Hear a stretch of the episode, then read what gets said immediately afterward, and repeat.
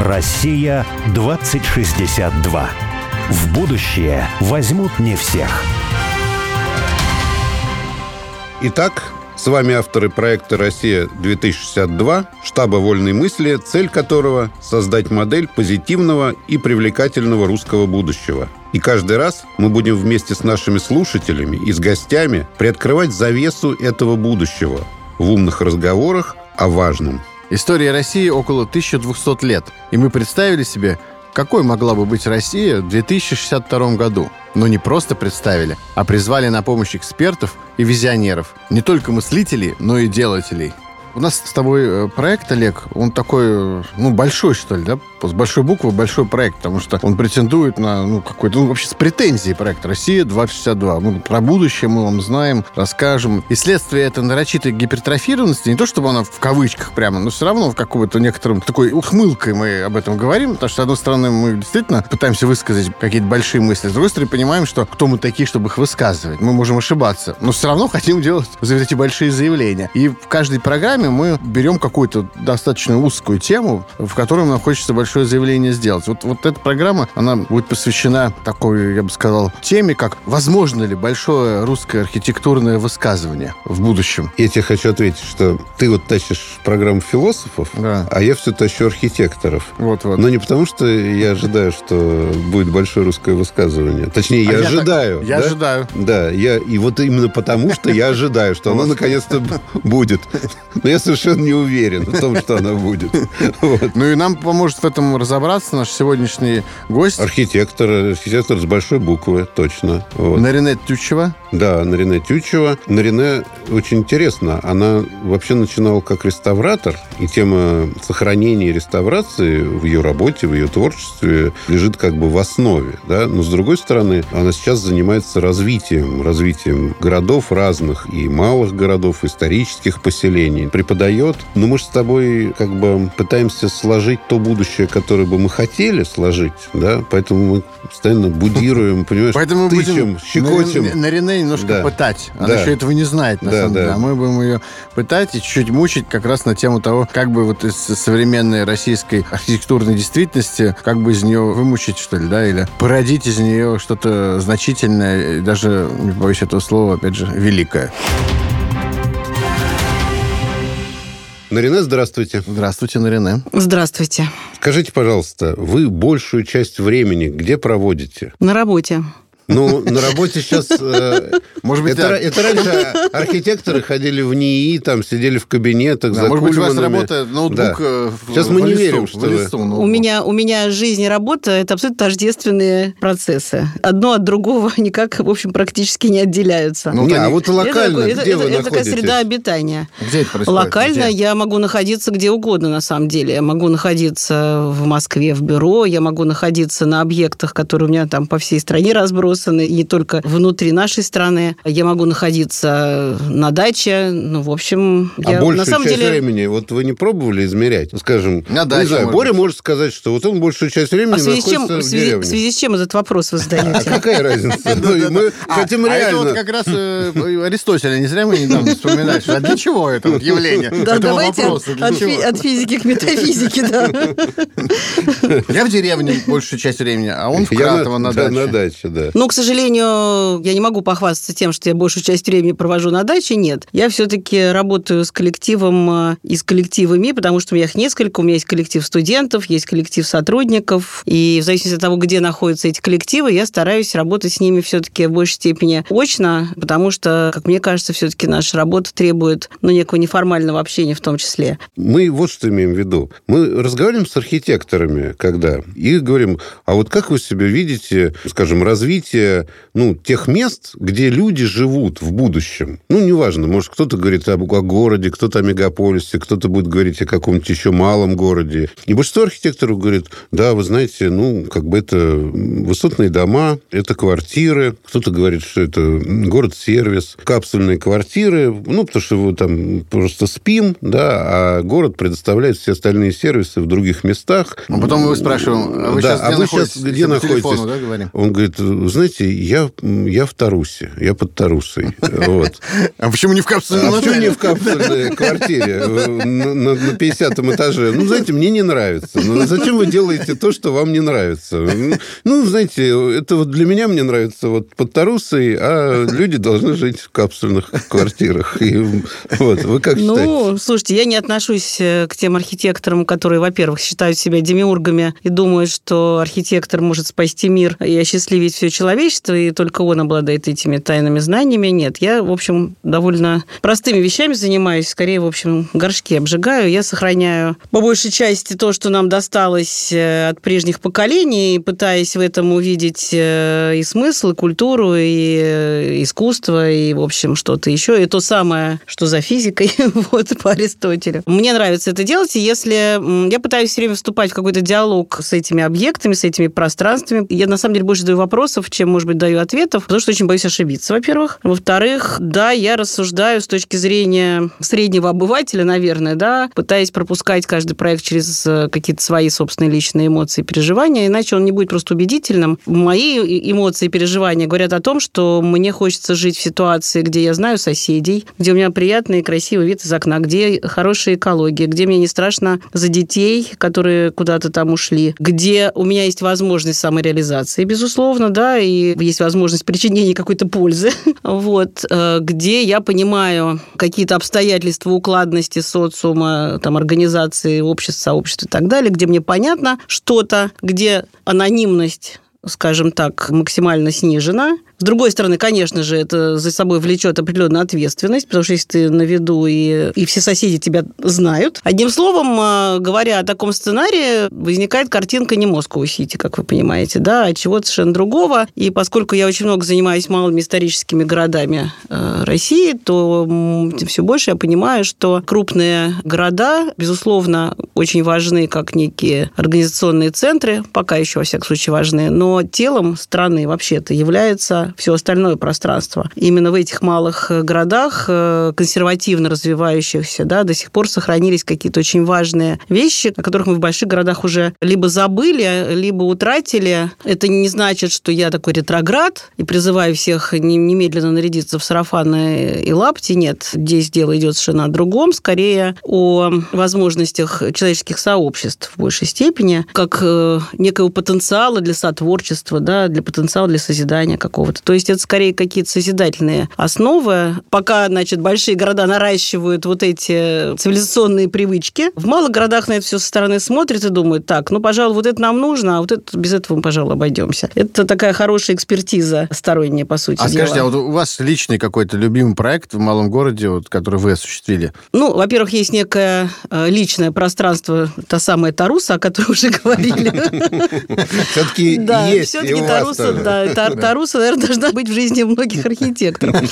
Ну, есть такие небольшие города, как э, Сысерть, например, да, э, рядом с Екатеринбургом. Есть э, Шуя, Суздаль. Надо рассказать о том поподробнее, чем, собственно, я занимаюсь, чтобы было понятно, что я там не, не дома строила, да, а занималась чем-то другим. Реставрация. Мы занимаемся прежде всего исследованиями, мы занимаемся комплексными проектами сохранения и развития исторических территорий. И в рамках этих э, исследований, этих мастер-планов мы э, делаем проекты на конкретные локальные объекты, разбирая их э, с точки зрения ценности прежде всего. Мне кажется, это очень важная какая-то история. Во-вторых, мы вырабатываем, исходя из э, вот этой системы ценностей, которую мы там определяем, вырабатываем определенные подходы по сохранению ценностей, но самое главное по развитию. У меня есть бюро, как вы уже поняли, да, Да, которое функционирует уже 30 с лишним лет, с Да мы- 92 Мы давно года. поняли, радиослушатели есть, тоже есть, уже есть поняли. Решкола, да, это образовательный проект, который является таким полигоном для экспериментов. Вот вы говорите, что реставрация, сохранение, там, да, вот это важные для Ну- вас вещи. А почему мы сами сейчас не создаем ту среду, которая бы являлась красивой и ценной? Ведь, э, понимаете, я уверен абсолютно, что количество талантливых, ну, условно говоря, архитекторов, да, и вообще количество талантливых людей э, одинаково во все времена. Вот там 2000 лет, там, не знаю, существует там какая-то европейская цивилизация, да, и вот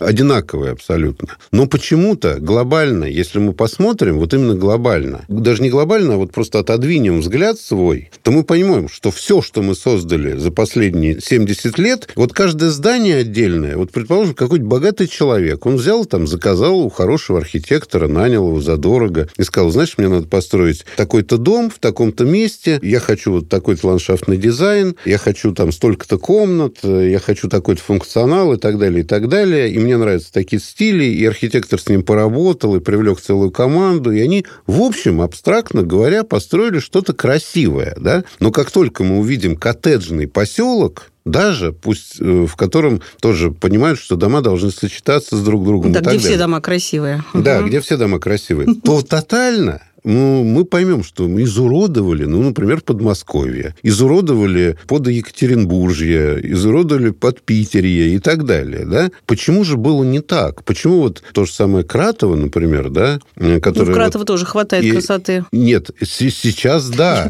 Но как оно было... бываю в гостях у Подождите, но когда оно было построено, когда оно развивалось в 19 и в 20 веке, в первой половине, то это была красота. Потрясающая красота, которая все меньше, меньше и меньше. Почему меньше? Вот потому что мы сейчас там понатыкали заборов там высоких, там, ну, и дома вот они вот такие вот есть красивые, но все вместе, оно вот как-то совершенно... Я даже, я даже могу Едем куда-нибудь добавить... туристами, мы каждый раз говорим, а в центр города, пожалуйста, меня. Вот мне, пожалуйста, я хочу старое посмотреть. Я, я даже могу здесь добавить, что один из наших героев, и героев нашей книжки «Россия-2062», скажем, бывший профессиональный искусствовед, а теперь как он, экстремальный, искусствовед Арсений, Арсений Симатов, да, он говорит, что вот э, он занимался реставрацией, вообще даже реставратор, в общем-то, он был не искусствовед, и он говорит, что он какой-то момент ну, задался этим вопросом, работал. он ну. говорит, что почему мы вот, вот раньше люди жили, вот что-то построили какие-то предки, они взяли спокойно там... Да даже иконы замалевывали. Да, замалевывали, что-то да. написали новое, а все равно получалось прекрасно. То есть они как бы не ценили прошлое, а получалось здорово. А потом пришла вот эта реставрация, ну, и, точнее, она... То есть наоборот, точнее, он так, говорит, да. что реставрация когда, пришла... начать, когда мне начать отвечать? Отвечать. Реставрация пришла как, как э,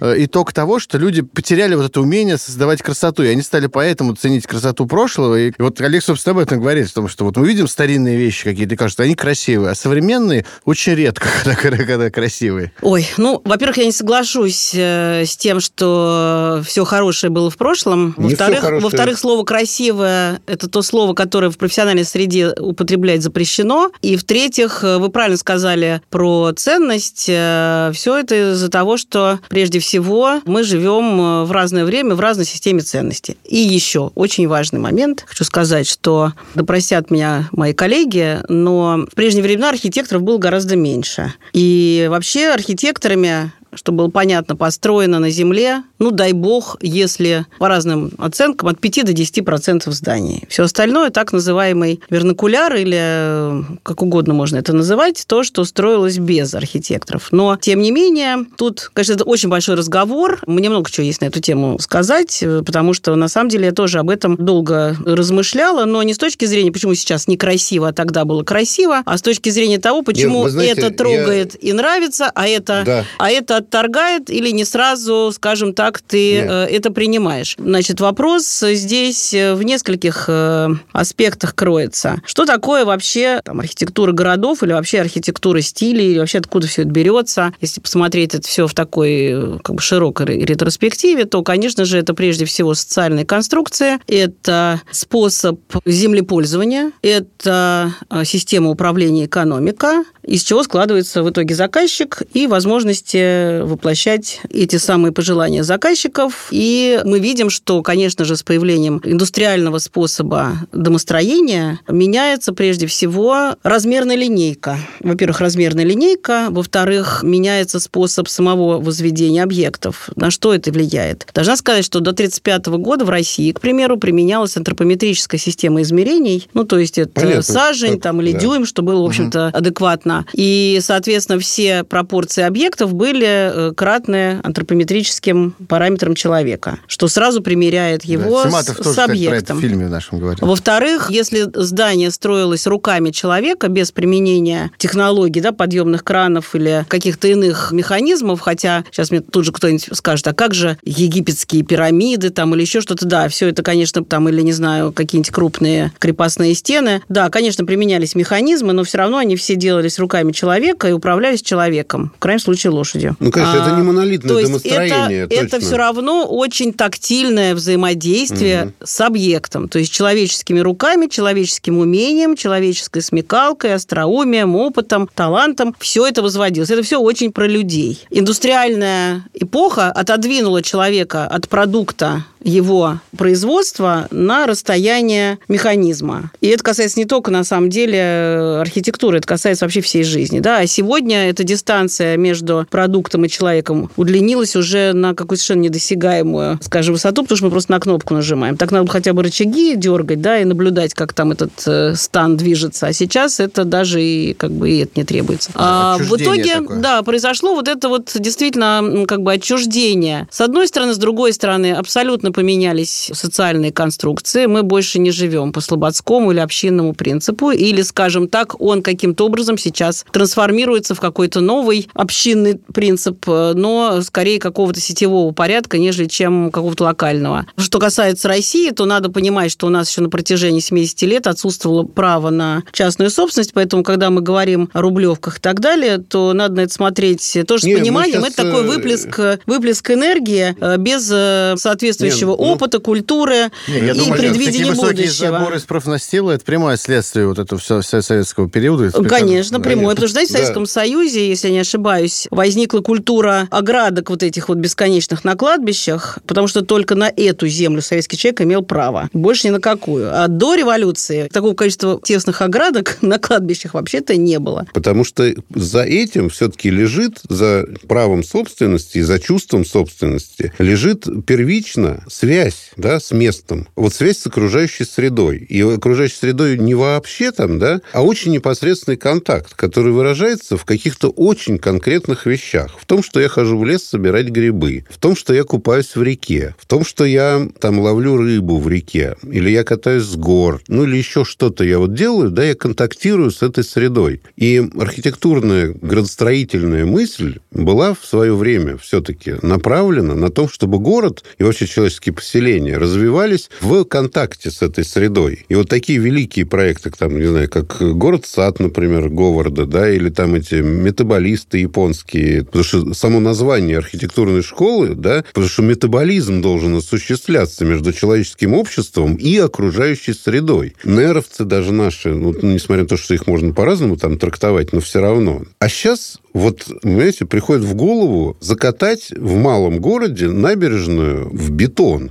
красиво закатали. Денег не украли вообще. Даже, наверное, очень дешево сделали. Дешево, но красиво, классно. Но только на Марсе, понимаете? Потому что с набережной в малом городе надо ловить рыбу. К набережной должны приставать лодки, а не делать красивую набережную с фонтанчиками и с ограждением в полметра, чтобы прежде никто, всего, не дай бог, на Волгу при, Прежде всего, не там не должно быть набережной, там должен быть берег. Ну, Тут да, уже начинаются конечно. проблемы с образованием, потому что я, например, знаю, что многие выпускники наших архитектурных архитектурных вузов вообще не понимают, чем отличается сквер от площади, чем отличается набережная от берега, что это совершенно разные типологические э, вообще элементы среды. Но то, что касается тех утопических проектов, которые вы перечислили, по некоторым из них даже были построены города, все они оказались несостоятельными. Ни один утопический жесткий проект э, вообще не может существовать. Например, в прошлом году, в прошлый год мы посвятили исследованию Еревана, который построен как раз практически по принципу Бабинезера Говарда. Это прямо и есть город солнца. Мы увидели все проблемы проблемы этого модернистского подхода, который породил этот жесткий генеральный план, который сегодня просто рассыпается и не порождает ни того комфорта. Это Кстати, говорят вот не только специалисты, а это говорят и жители я, тоже. Я бывал там один раз, и мне что-то как-то не хочется.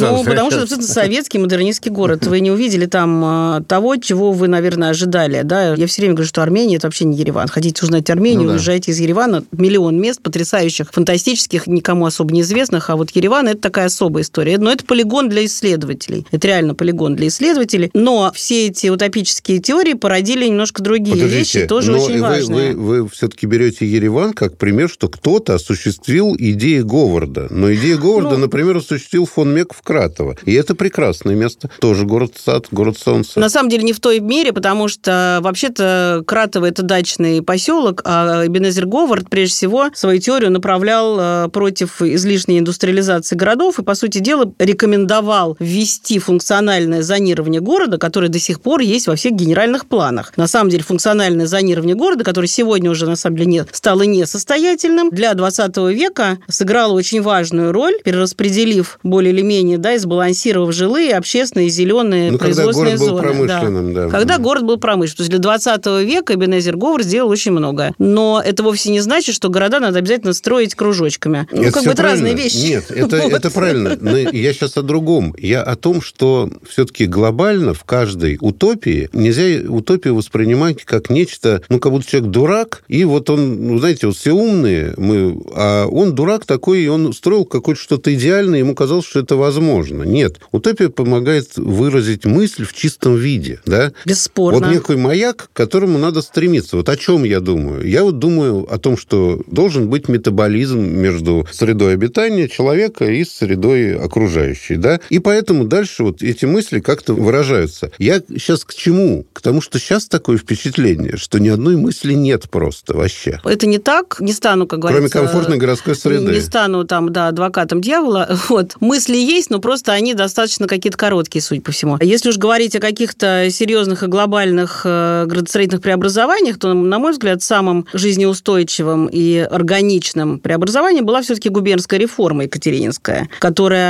пережила вся и все, и, по сути дела, несмотря на то, что, да, генеральные планы практически всех 450 городов России, которые возникли или преобразовались по результатам этой реформы, были кем-то нарисованы, сама суть этой реформы заключалась прежде всего в своде правил градостроительного, градостроительном уложении. И, на мой взгляд, именно разработка каких-то правил, консенсусных правил для развития городов гораздо более важна, чем эстетские рисования в кружочек, квадратик, треугольничек или еще как-нибудь способ э, взаимоотношения людей в городе, сервисов в городе, принципы приватных, э, общественных, ну, как бы деления, да, и соединения приватных общественных зон, чего, кстати говоря, тоже не было в Советском Союзе, потому что все зоны были одинаково общественные. Вот это все должно быть предметом дискуссии. Я должна сказать, что, несмотря на то, что я по-разному отношусь к тем объектам, которые строятся сегодня в Москве, они в той или иной степени отвечают с градостроительной точки зрения, ну, некоторые из них, скажем так, наиболее удачные, да, отвечают градостроительной точки зрения вот этим новым представлениям о комфортной жизни в городе, но при этом они все равно опираются на ту самую губернскую реформу, потому что там были заложены очень важные параметры размеров кварталов, что такое шаговая доступность, то, что мы сейчас это так называем, да, да, там были совершенно другие причины к этому, потому что не было еще автомобилей, да, и там это была насущная необходимость, чтобы расстояния были не очень большими. Но оказывается, что при мультицентричном городе, а город становится становится мультицентричным, что важно, поскольку агломерация да, разрастается. Важна самодостаточность каждого из фрагментов. И в этих фрагментах все равно используются вот эти исторические традиции этой самой губернской реформы и те градостроительных вложений, которые у нас существуют с XVIII века. Но есть же еще и дорегулярные истории, которых у нас осталось крайне немного. В Средневековье в России осталось немного. И это наиболее, наверное, Из-за этой губернской ценные. реформы.